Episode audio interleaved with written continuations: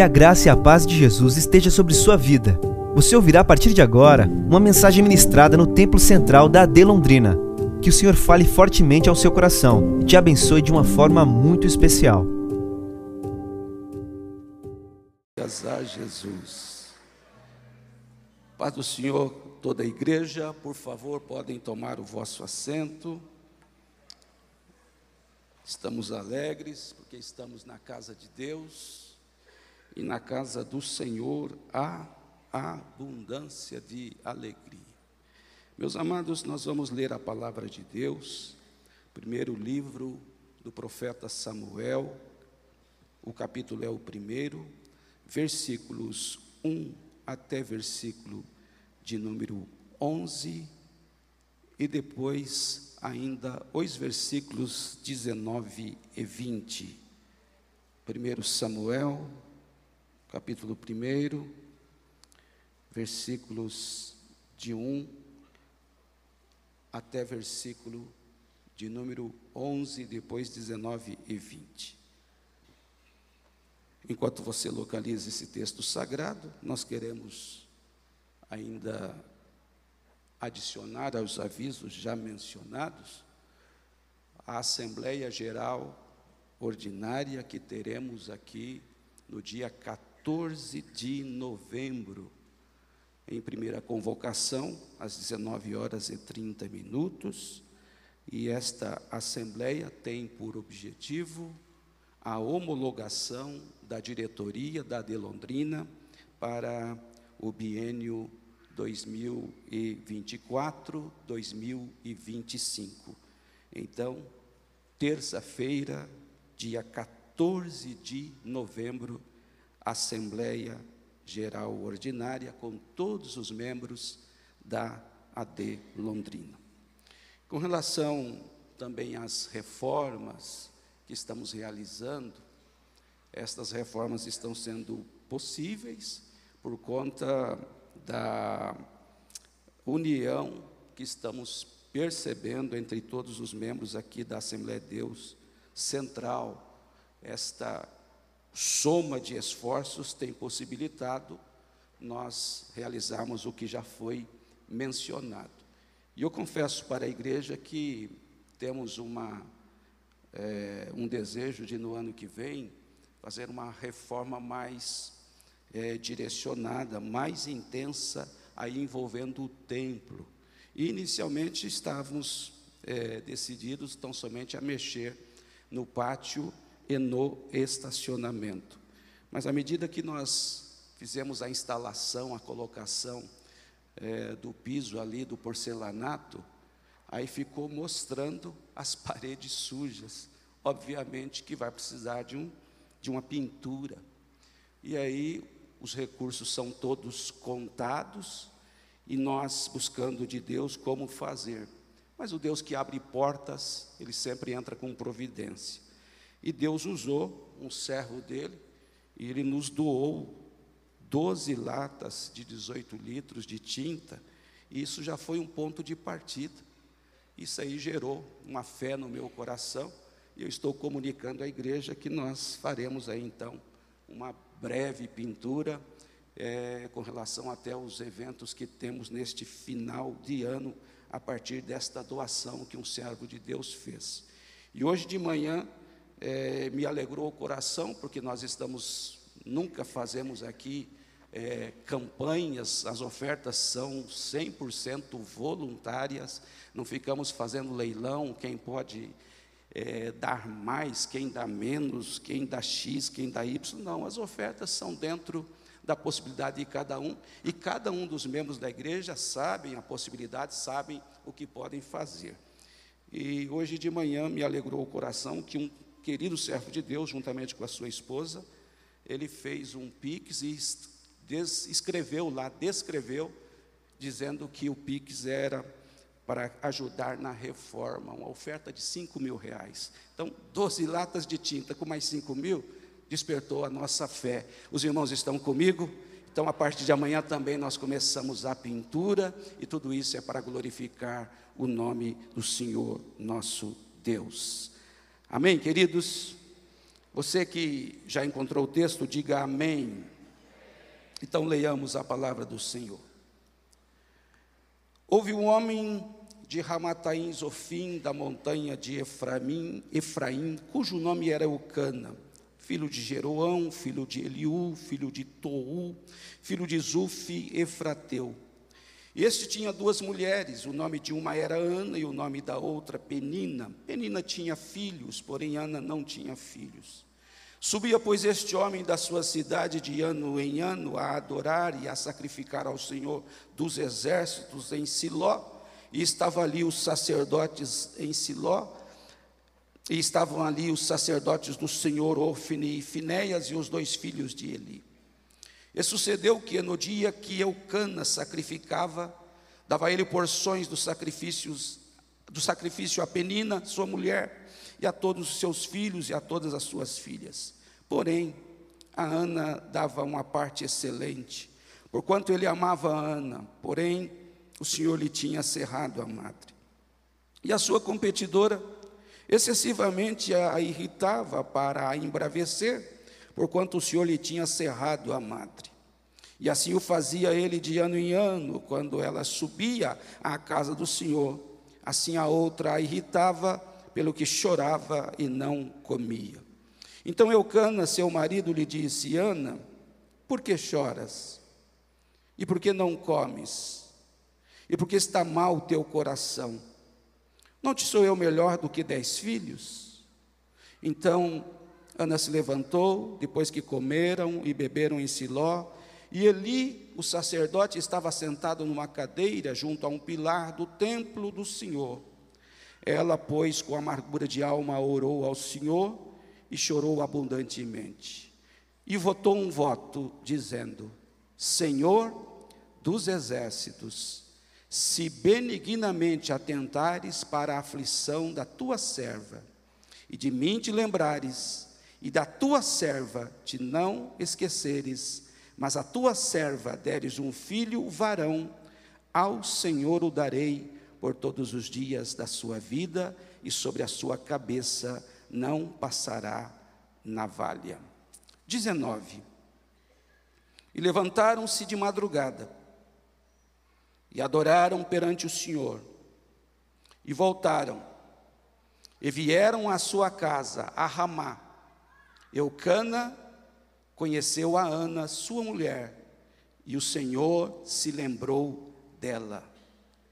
E sucedeu que, passado algum tempo, Ana concebeu e teve um filho, e chamou seu nome Samuel, porque dizia ela: o tenho pedido ao Senhor.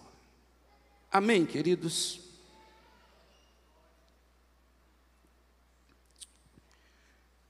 Queridos irmãos, este texto é um dos textos sempre muito pregado e muito lido pelos amantes da palavra de Deus. O Senhor colocou no nosso coração esse texto para estar falando com a igreja, e o tema da nossa mensagem é: Ana escolhe interceder. Os irmãos observaram na chegada do templo, mormente aqui a nossa entrada pelo pátio, essa porta que está à nossa direita, que nós temos ali no painel utilizado para os recados e movimentos realizados pelo Departamento de Missões, uma proposta de oração, chamado de relógio da oração. Neste relógio da oração, o pastor Eliseu está coordenando, e esta proposta ela é extensiva para toda a igreja.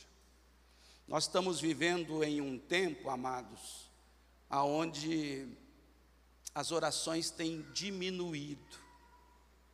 E nós nascemos em uma igreja pentecostal, e uma das marcas da igreja pentecostal sempre foi a oração. Se nós, sem sermos saudosistas, olharmos pelo retrovisor da história da nossa igreja, era muito comum, pelo menos nos cultos de 30, 40, 50 anos atrás, a gente chegar no culto e naquela época, 45, 50 anos atrás, não tínhamos a quantidade de veículos que temos hoje no estacionamento e mesmo os veículos que estão no entorno do templo. As pessoas, na sua maioria, vinham ou de ônibus, ou a pé, ou de bicicleta. Mas uma das marcas que era constante nas reuniões da igreja que eu estou falando, e com todo respeito, sem ser saudosista, era a oração. A ponto de, à distância, nós já ouvirmos um barulho diferente. Um barulho de alguém que estava prostrado, orando ao Senhor. Nos dias de hoje, nós temos visto e sabemos de muita gente que ora, mas também a gente contempla muitas pessoas que têm dificuldade para orar. Me parece que a facilidade ela é maior para chegar, interagir com um amigo, cumprimentar batendo as costas, trocar receita de bolo de cenoura, de bolo de bolo gelado, e fica aquela conversa paralela, e quando a gente fala, vamos orar, irmãos, pasme os senhores, ainda tem alguém que fica bravo. Já, não precisa falar que é para orar, eu sei que é para orar, mas às vezes não ora. A gente faz tudo com muita perfeição. Canta bonito, temos os melhores grupos, temos os melhores conjuntos instrumentais, cantamos as melhores músicas, mas quando se fala em oração, é uma dificuldade. Alguém já disse certa vez que não existe igreja grande para festa. Dependendo da programação que você faz, a igreja lota e fica gente de pé e falta lugares. E quando falta lugares, alguém começa com aquelas ideias mirabolantes. Podia fazer em determinado ginásio, podia ir para o estádio do café, podia fazer em outro espaço maior, não está cabendo o povo. Isso festa. Mas quando fala assim, vamos orar, não existe igreja pequena para oração. Às vezes, são poucas pessoas que vêm para a oração. E orar, queridos, é imprescindível. Orar é bíblico. Jesus, sendo Deus, Ele nos deixou o exemplo de passar noites a fio em oração. Para você mesmo, responde, qual foi a última noite que você passou a fio orando? Orando, orando, orando. Nesta noite, eu não quero me posicionar aqui como alguém que é campeão de oração. Este alerta, queridos, eu quero dizer para os irmãos que estou com vocês no mesmo patamar. Ele também é para mim. Então a mensagem, ela começa daqui e ela é para todos os que estão presentes aqui, independente da sua função no corpo de Cristo. Como tem sido a sua vida de oração? Como tem sido os seus momentos a sós com Deus? Porque orar é o nosso dever. Então nós temos ali um painel, e quando terminar o culto você pode passar ali, escolher uma data, e nesse painel nós temos ali 24 horas de oração. E essas 24 horas a cada meia hora, tem alguns irmãos orando. Você escolhe o melhor momento para você começar a fazer isso. E a oração, dizia o saudoso pastor Ivo, ela é como uma caminhada. As pessoas que começam a fazer caminhada, não é igual o Walter, que anda 20, 30 quilômetros por dia. Não, ele começou devagarinho, correndo, depois foi pedalando, e aí vai aumentando gradativamente. Tem muita gente que começa a orar e diz assim, pastor, eu não consigo orar, porque quando eu dobro o joelho, com 1 minuto já dói o joelho, eu já quero levantar. É falta de praticar. No momento que eu e você começarmos a praticar, a gente vai ter prazer de estar aos pés do Senhor. A gente vai ter prazer de na oração adorar o Senhor. A gente vai ter prazer de estar próximo do Senhor, porque nós o amamos. Tem alguém aqui que não ama Jesus? Levanta a mão. Quantos amam o Senhor Jesus? Levanta a mão. Pode abaixar a mão. E diga para essa pessoa que está do seu lado, só para a gente não perder esse momento aqui do prefácio. Diga, quem ama, quer estar perto. Esteja perto de Jesus. Quanto mais a gente se aproxima de Jesus, mais a gente se distancia do mundo. Quanto mais a gente se aproxima de Jesus, mais Ele vai moldando o nosso caráter. Quando mais nós nos aproximamos de Jesus, mais a gente vai fazendo aquilo que glorifica o nome dEle. Não é o padrão do mundo o nosso padrão, não é o que o mundo faz o nosso padrão, é o que Jesus é o que Jesus tem para nós. E Ele tem desejo e tem saudade de algumas pessoas que em algum tempo gastavam tempo com Ele, mas agora estão distantes desse momento chamado oração. Eu quero falar um pouquinho sobre a intercessão de Ana. Você percebeu que na leitura que fizemos, a Bíblia menciona de um homem por nome Elcana, e este Elcana, ele tem duas mulheres.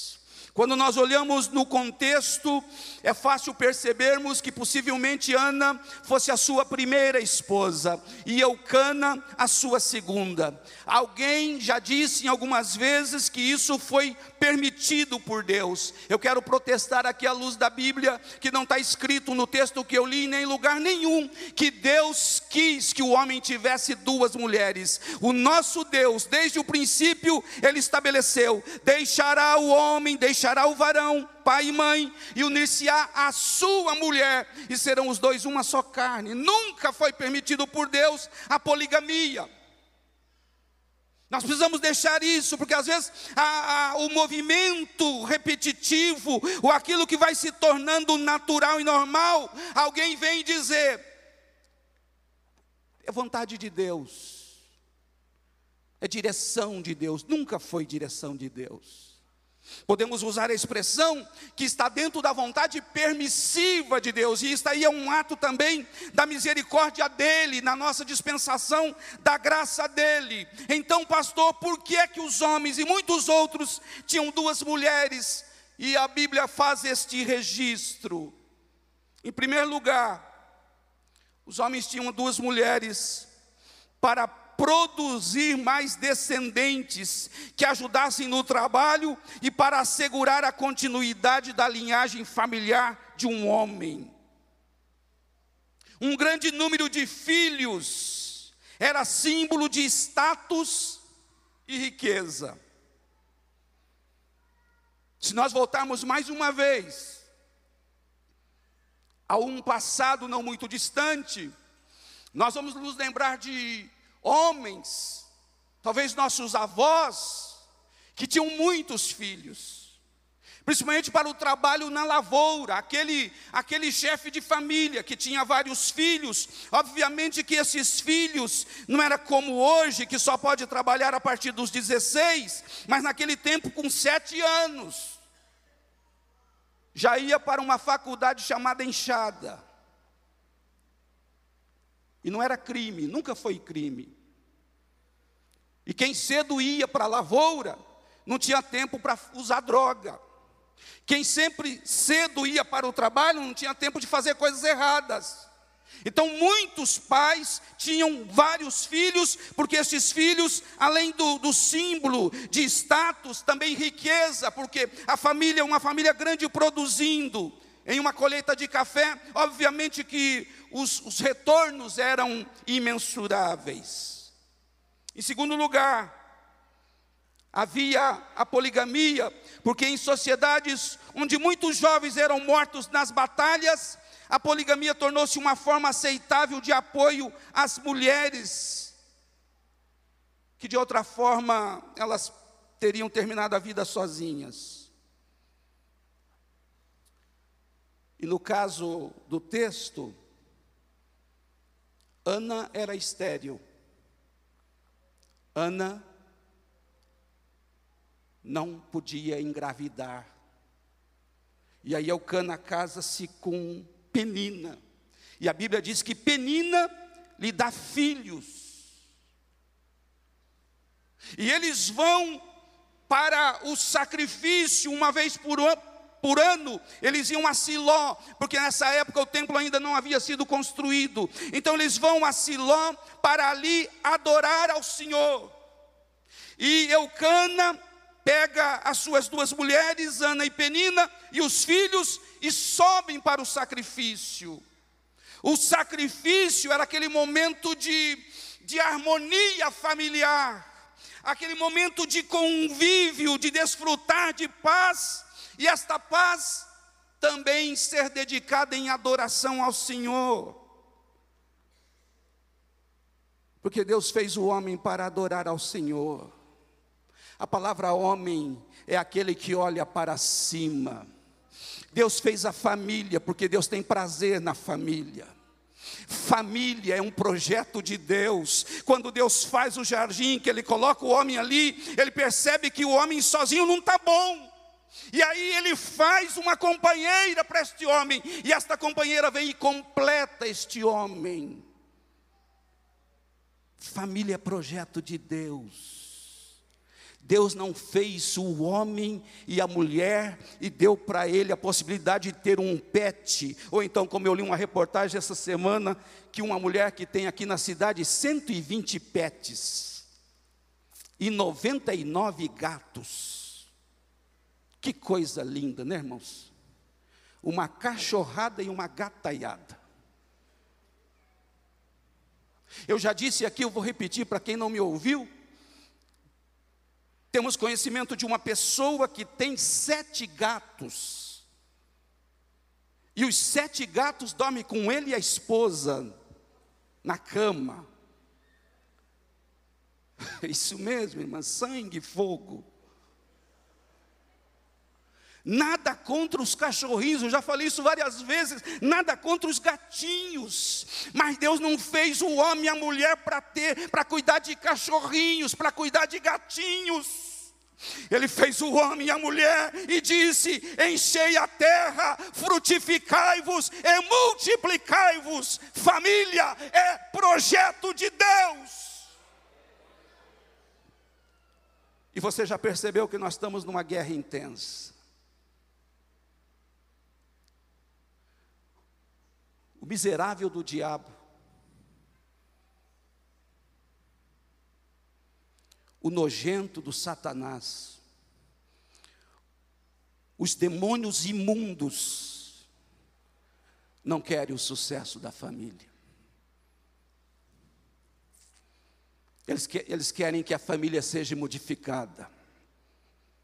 Mas eu volto a dizer, família é projeto de Deus. Deus não fez a família a partir de um homem com um homem. É a Bíblia que diz isso. Deus não fez a família a partir de uma mulher com uma mulher. A Bíblia diz, não é assim. Deus fez homem e mulher.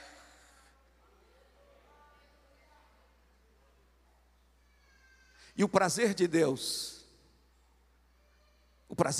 é ver esta família vivendo em harmonia. Eu tenho certeza que estou falando para uma igreja que teve o prazer hoje de assentar à mesa em família. Levante a mão assim, levante a mão todos que estão aqui nesta noite, levante a mão. Que coisa prazerosa poder sentar em uma mesa, adorar a Deus, agradecer a Deus por aquele alimento que está posto. Você sabe que tudo que está sobre a mesa, a fonte, a origem é Deus. E você pode com a sua família dizer: Senhor, eu te dou graça por este alimento. Eu te dou graça porque estou aqui com a minha família. Eu te dou graça, Senhor, porque podemos desfrutar desse momento de comunhão. Pode abaixar a sua mão, isso é família.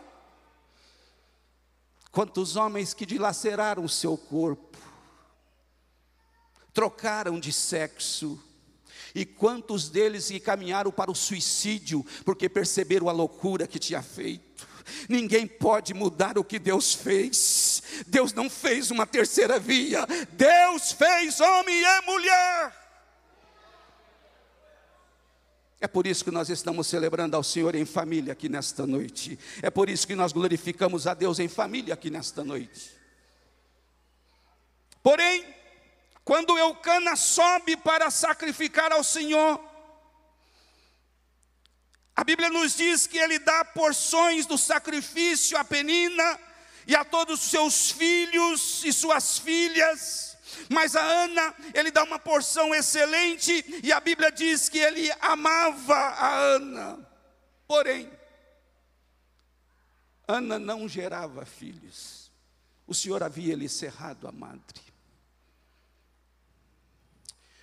E no momento do sacrifício, que era um momento de comunhão familiar, que era um momento de alegria familiar, que era um momento de adoração ao Senhor, Ana está no culto, mas não está cultuando.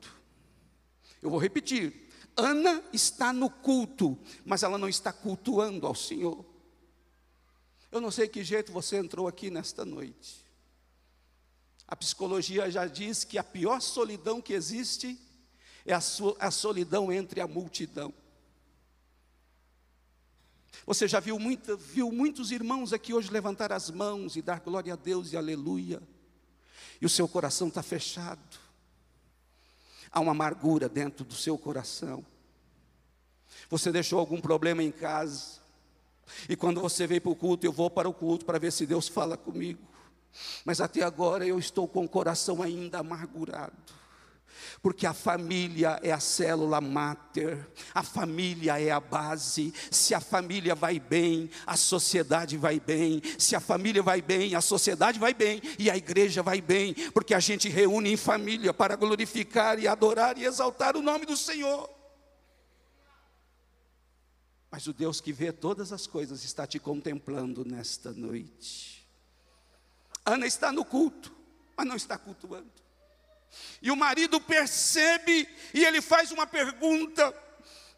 Na verdade ele faz algumas perguntas. E a primeira é: Ana, por que choras? Ana, por que não comes? Ana, por que está mal o teu coração?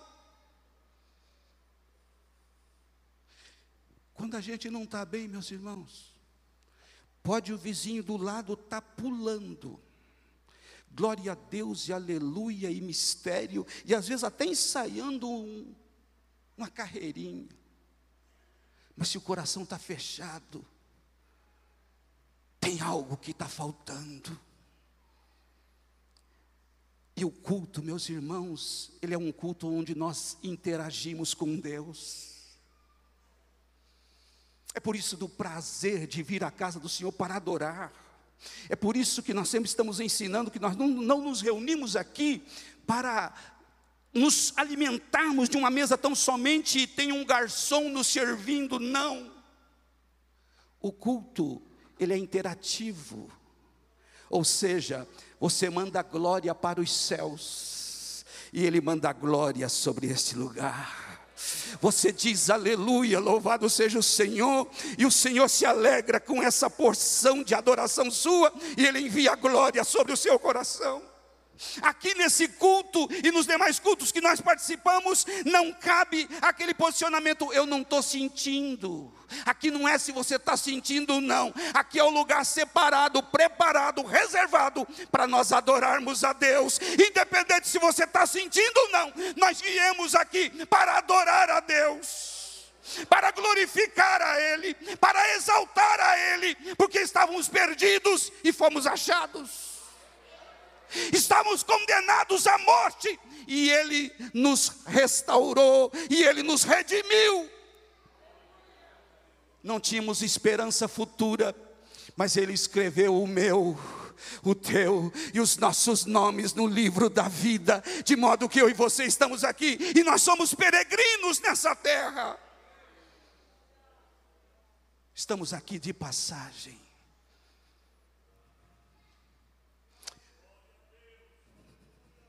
Ana, é estéril. Além de ser estéril, ela enfrenta o desafio de ser ridicularizada por Penina. Penina, sabendo que ela tinha gerado filhos, e Ana não tinha gerado filhos, então dentro dessa competição, ela se ocupa em irritar Ana. A Bíblia diz que ela faz tudo para a embravecer, por conta de o Senhor lhe ter fechado a sua madre. Mas a Bíblia diz que Ana tomou uma atitude. E a atitude de Ana não foi: vou deixar a minha casa. A atitude de Ana não foi: vou abandonar o Senhor. A atitude de Ana não foi: vou me enforcar. Vou tomar uma caixa de remédios para dar um fim à minha vida. A atitude de Ana foi: ela se levantou, se alimentou ali em Siló, e ela foi para os pés do Senhor. E eu acho interessante, meus irmãos, que Ana não reivindica direitos. Ana não diz para Penina, ou diz para o seu esposo Elcana: olha o que essa sua segunda esposa está fazendo comigo. Se você a ama, peça para ela ir embora, peça para ela sair da nossa vida. Ana não pede para que Penina seja expulsa da casa. Ana não responde com palavras mais duras ao seu esposo Elcana. Quando ele pergunta: por que você chora, por que você não come, e por que está mal o teu coração? E ele diz: eu não sou melhor do que 10 filhos. Ela não responde, ela permanece em silêncio. E o sacerdote Eli, está assentado numa cadeira, junto a um pilar do templo. Mas Ana entra no templo, e ela se lança aos pés do Senhor. E a Bíblia diz no versículo 10, que ela, com amargura de alma,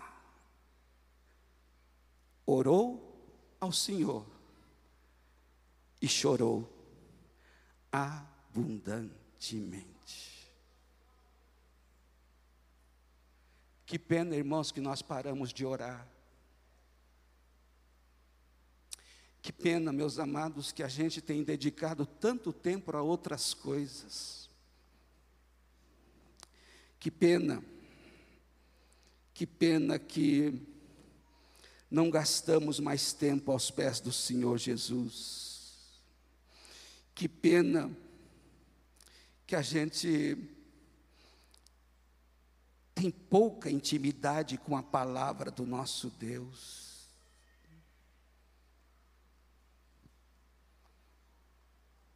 Que pena que a gente não conhece alguns livros da Bíblia. Sabemos a escalação do time preferido. Sabemos a agenda que cada time fará de jogos. Sabemos a porcentagem que cada time tem de cair para a 2ª ou 3ª divisão. Mas pobres de Bíblia. Pobres de oração, pobres de atenção com a nossa família, pobres de atenção com os nossos filhos, e às vezes ainda nos damos ao direito de dizer: não tenho tempo. Mas tem um aparelhinho que 100% faz parte da vida diária de cada um de nós. E se não bastasse fazer parte da nossa vida e da nossa agenda, aqueles que dão algum tipo de problema ou que ficam em desuso, a gente gentilmente passa para as crianças. E aí eles ficam à vontade para assistir qualquer tipo de coisa. Porque a gente não tem tempo para olhar se estão olhando aquilo que glorifica a Deus, ou se estão olhando aquelas coisas que Deus não se agrada. Esta noite também é uma noite de reflexão. Será que este aparelho não está tirando o nosso momento de oração? Será que esse momento não está tirando os nossos momentos de leitura da palavra de Deus? Ou você vai continuar seguindo, dizendo que não sabe onde está escrito o livro de Naum? Não sabe localizar o livro do profeta Jonas? Não sabe localizar rapidamente na Bíblia onde está o livro de Ruth? Não sabe localizar na Bíblia rapidamente onde está o livro de Esther? Você tem coragem de, quando alguém lê, cita esses textos, de recorrer ainda ao índice da Bíblia? Quando a gente não localiza o livro de Filemão, o livro de Esther, o livro de Ageu, o livro de Ruth, o próprio livro de Juízes, talvez a gente não está tendo intimidade com esse livro como tem com esse. E quando a gente entrega o telefone para as crianças, a gente percebe que elas têm uma habilidade para aprender. E a gente fica pasmo de ver esta habilidade, mas isso aí abre uma pergunta: e os devocionais, como estão? Essa mesma habilidade que eles brincam com o celular, também tem nos momentos de devocionais? Ou eles estão soltos, como aquela criança que nasceu, e você colocou ela num quarto e disse assim: está aqui o leitinho, está aqui o leitinã, está aqui a água, está aqui a mamadeira, se vira. Não dá para colocar uma criança no quarto e dizer: se vira. Nós precisamos ensiná-la. E a Bíblia diz, desde a lei, que Deus não deixou as crianças fora de serem ensinadas pelos seus pais. A Bíblia diz: vocês vão ensinar elas andando pelo caminho, vocês vão ensinar elas ao deitar, vocês vão ensinar elas ao levantar. Mas aí a gente acha melhor dizer: toma o celular. E com isso, permita eu ler um texto que mata mais falando do celular do que bomba atômica. Qual é a arma mais poderosa inventada pelos seres humanos? A bomba atômica? Não. O celular é o mais poderoso. Porque ele matou o telefone fixo. O celular matou a televisão. O celular matou o computador. O celular matou o relógio. O celular matou a câmera fotográfica. Lembra das máquinas Kodak? A gente comprava aqueles filmes assim de 48 poses. Fazia foto do almoço de Natal, do Réveillon, da viagem na praia. E quando chegava, a primeira coisa é ir para revelar e colocar num álbum. Não existe mais isso. Está tudo aqui. Matou a câmera fotográfica, matou o rádio, matou a lanterna, matou o espelho, matou o jornal, as revistas, os livros, matou o videogame, matou a carteira, matou o calendário de mesa, matou o cartão do banco. E o pior que tudo é que matou também muitos casamentos. E junto matou muitas famílias, e aos poucos vai matar os nossos olhos, nossa coluna cervical, nossa saúde mental, e vai acabar com a próxima geração. Se não vigiarmos, ele vai matar a nossa alma, tirando-nos o direito de vida eterna em glória nos céus. Pense nisso, irmão. Dá uma olhadinha quantas horas por dia você gasta com celular, com WhatsApp, com Facebook. Começa a anotar no caderno quantos dias você gasta com oração. E quando a gente entra num culto, aqueles que conseguem chegar mais cedo, não tem situações para estar resolvendo, não estava no trabalho, ele simplesmente se nega a dobrar o joelho para orar. Deus nos trouxe aqui para a gente rever isso nesta noite. Ana, em meio aos seus problemas, aos seus enfrentamentos, ela não reclama, ela não diz que Elcana não entende ela. Você precisa me entender, amor. Pelo amor de Deus, amor, você precisa me compreender. Eu acho que para nós não resta outra coisa a não ser o divórcio. tão falado esse capeta desse divórcio nesses dias. E gente que sai de uma relação, vai para outra, não deu certo, vai para outra, e daqui a pouco está casando mais do que a Gretchen.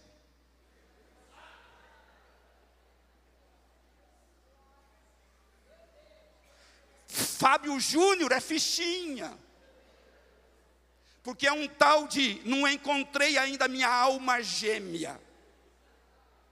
Quer encontrar uma gêmea, irmão? Vai para a oração. E na verdade não vai encontrar uma gêmea não, você vai encontrar uma pessoa oposta a você. E quem separou já teve essa experiência, achou que ia achar uma mulher mais bonita, mais legal, desculpa até aqui o problema do português, mas você na verdade encontrou uma pior. E a psicologia diz isso. Quem transforma casamento é Jesus. É o Cristo que transformou água em vinho. Vira uma bagunça, hoje estou com essa, amanhã eu estou com uma outra. Hoje eu estou com o modelo 70, amanhã eu estou com o modelo 90. E glória a Deus por isso, toma vergonha.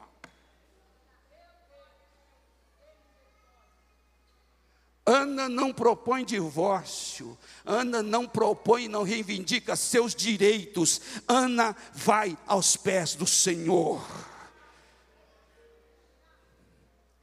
O relógio não me ajudou hoje, eu tinha mais coisa aqui para falar, mas caminhando para o encerramento, eu quero dizer para você que Ana enfrentou também, num primeiro momento, a incompreensão de Eli, o sacerdote. Porque quando ela vai aos pés do Senhor, a amargura da alma é tão grande. Os enfrentamentos que ela tem são tão terríveis, que ela não consegue falar.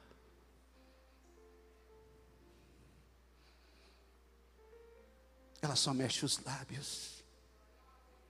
Mas eu tenho uma boa notícia para você.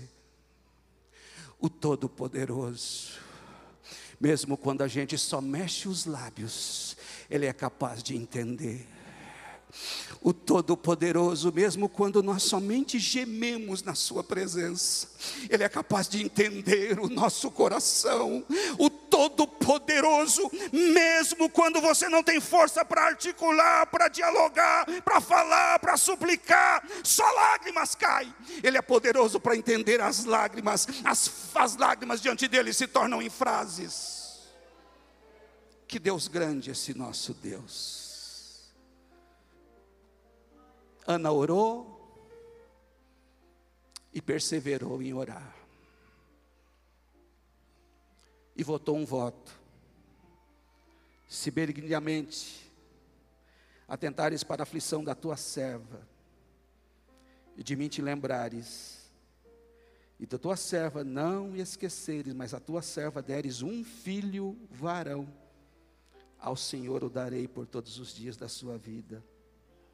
E sobre a sua cabeça não passará navalha, como dizendo, ele vai ser separado, consagrado para o Senhor.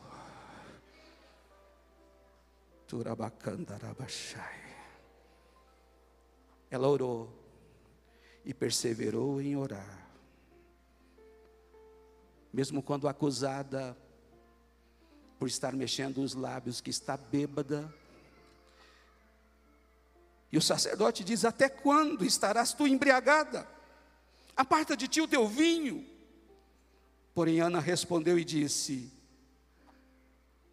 não, Senhor meu.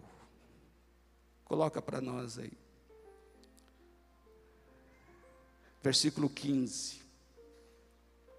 Porém Ana respondeu e disse, não, Senhor meu.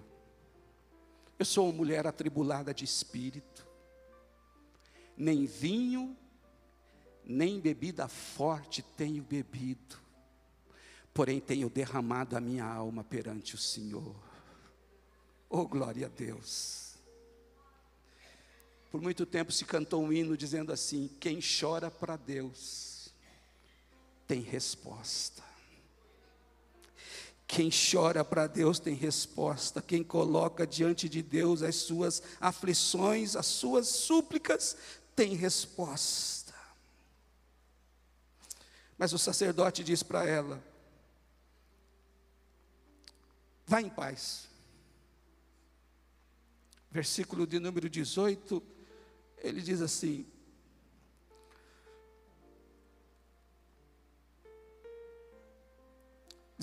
Então respondeu Eli e disse: vá em paz, e o Deus de Israel te conceda a tua petição que lhe pediste. Esse mesmo Deus está aqui nesta noite.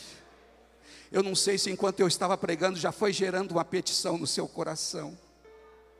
Eu vou convidar você para ficar em pé neste momento. A Bíblia nos diz que eles levantaram de madrugada, e quando Ana sai desse momento da oração, ela já não é mais uma mulher triste, de semblante triste, mas ela foi tomada pela presença de Deus, e a presença de Deus transformou a sua amargura em contentamento. Ela tinha convicção que o Deus que ela clamou era poderoso para responder a sua petição.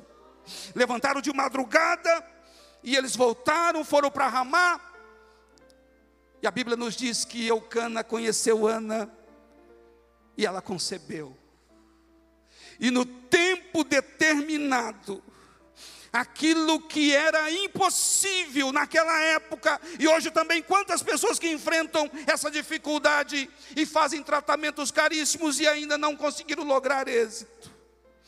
Mas o Deus que nós servimos é o Deus que abre a madre. O Deus que nós servimos é o Deus que faz com que a mulher estéril seja alegre mãe de filhos. E sucedeu que passado algum tempo, verso 20, eu termino. E sucedeu que passado algum tempo, Ana concebeu e teve um filho, e chamou o seu nome Samuel, porque dizia ela: o tenho pedido ao Senhor. Eu quero fazer dois convites nesta noite. O primeiro convite é se temos alguém que quer receber Jesus como Salvador, ou que estava parado e quer voltar à casa paterna. Deus está te vendo, te contemplando, e Ele quer salvar a sua alma. Onde está essa pessoa? Levante a mão assim com a minha, que quer receber Jesus como Salvador da sua alma, ou voltar à casa paterna, na galeria, na nave da igreja. Enquanto você decide, essa decisão é muito sua. Eu quero convidar você que quer interceder ao Senhor, que quer apresentar ao Senhor uma dificuldade, talvez no seu lar, talvez consigo mesmo, talvez na sua profissão, talvez na sua empresa, talvez na sua família. Eu quero convidar você para a gente orar juntos aqui. Vamos colocar aos pés do Senhor, em fervente oração. Venha o teu coração na presença de Deus derramar. Vamos fazer isso. Se Deus falou com você, saia do seu lugar e venha à frente. Talvez é pelo seu ministério, talvez é pela sua vida, talvez é pela sua família. É aquele problema que eu disse que você deixou lá em casa. Pastor, o que vão pensar de mim? Vão pensar que você quer suplicar ao Senhor, e quando a resposta vir, você vai continuar adorando e glorificando o nome dEle. Venha colocar aos pés do Senhor. Deus é poderoso para fazer tudo e muito mais, além daquilo que pedimos ou pensamos. Mas ore como Ana orou, ore honestamente a Deus, ore entregando o seu problema diante de Deus, diante das adversidades familiares. Eu quero dizer mais uma vez nesta noite: escolha interceder. Deus não esquece de nós, Ele está lembrando de cada um aqui nesta noite. Isso, vamos lá. Vem o teu coração na presença de Deus derramar, mas só podes fluir o que estás a pedir quando tudo deixares no altar. Essa foi uma mensagem ministrada no Templo Central da AD Londrina. Acesse nossas redes sociais no Facebook, Instagram e YouTube e fique por dentro de tudo o que está acontecendo.